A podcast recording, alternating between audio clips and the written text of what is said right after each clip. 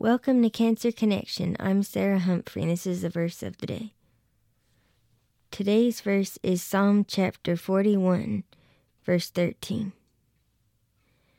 Praise be to the Lord, the God of Israel, from everlasting to everlasting. Amen.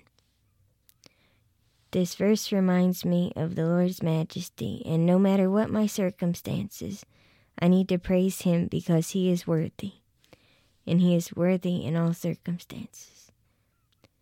I encourage you today, if you're going through a tough time, to shift your focus from the hardships but to God's mercy. When you focus on God's goodness and mercy, your situation is turned around. And so, Sarah Humphrey, I will see you tomorrow for the verse of the day.